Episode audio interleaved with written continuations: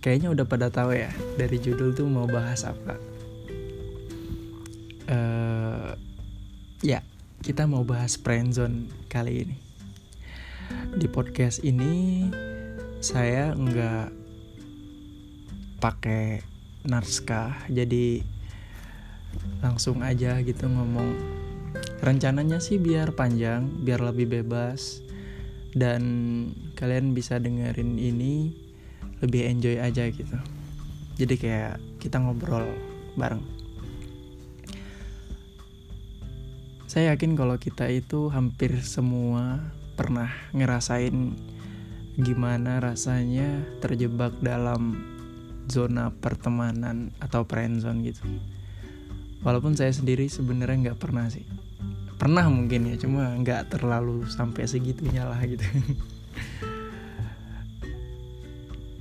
kadang kalau misalnya kita mikir semua yang terjebak dalam zona pertemanan itu nggak ada yang disengaja.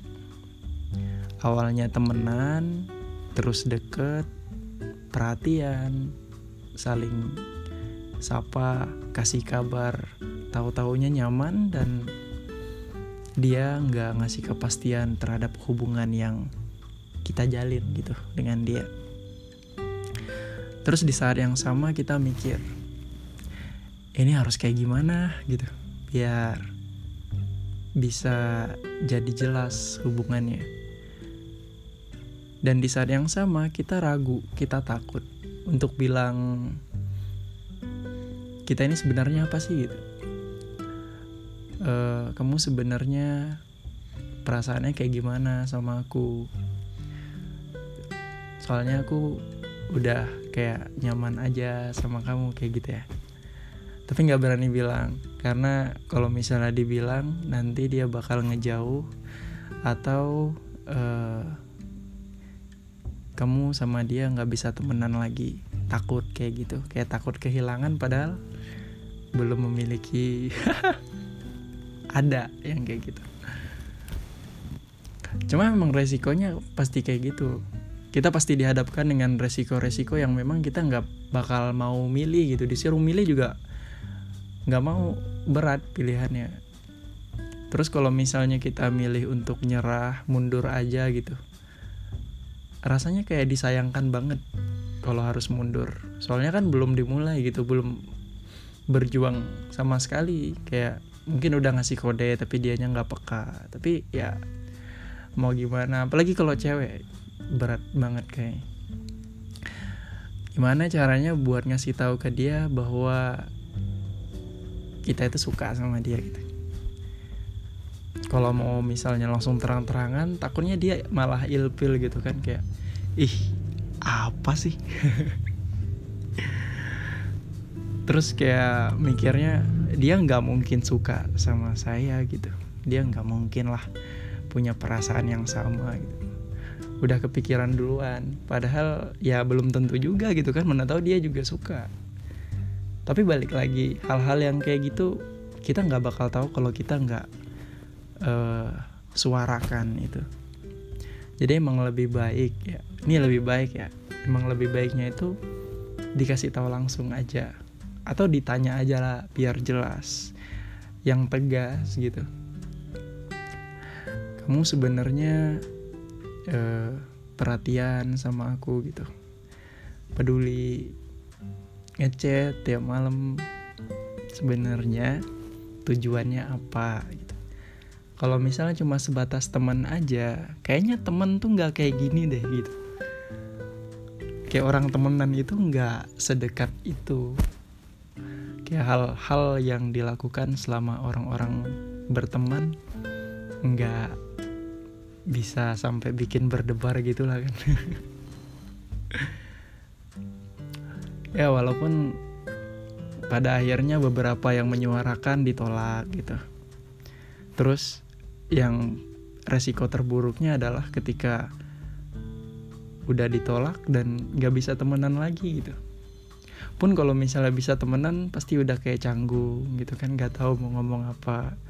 Taunya cuma sebatas ih itu dulu pernah suka sama gue gitu. Sih nggak banyak yang suka kayak gitu ya.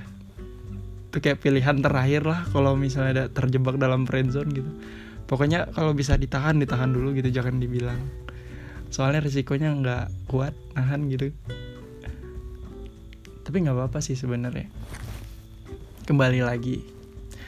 Kamu udah siap atau enggak dengan risiko itu karena zona pertemanan yang udah masuk jatuh terlalu dalam. Itu jalan keluarnya cuma dua. Kamu kasih tahu dia atau kamu mundur aja gitu. Maju atau mundur? Kalau maju resikonya udah pasti udah jelas. Kalau mundur juga ya sesekali ngalah sama perasaan sendiri ya nggak apa-apa lah daripada nanti pertemanan yang hancur gitu kan. Masa kamu rela kehilangan sahabat kehilangan teman? Hanya demi untuk uh, menyuarakan perasaan. Walaupun sebenarnya nggak ada yang salah sih untuk menyuarakan perasaan. Nggak apa-apa. Hidup itu warna-warni gitu kayak pelangi. Tapi jangan pernah berpikir kalau hidup itu bakal mulus-mulus aja gitu kan. Pasti ada tantangannya. Pasti akan ada hal-hal yang membuat kamu berpikir ini seharusnya nggak kayak gini deh gitu. Apalagi kalau misalnya udah merasakan nih langsung nih kayak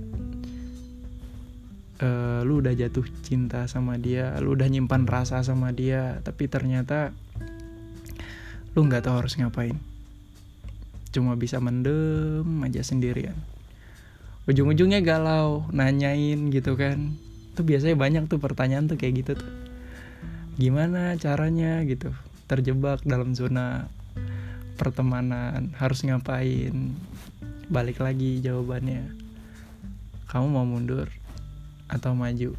Pilihan itu selalu tertancap di kepala. Tinggal kamu mau milih apa enggak aja gitu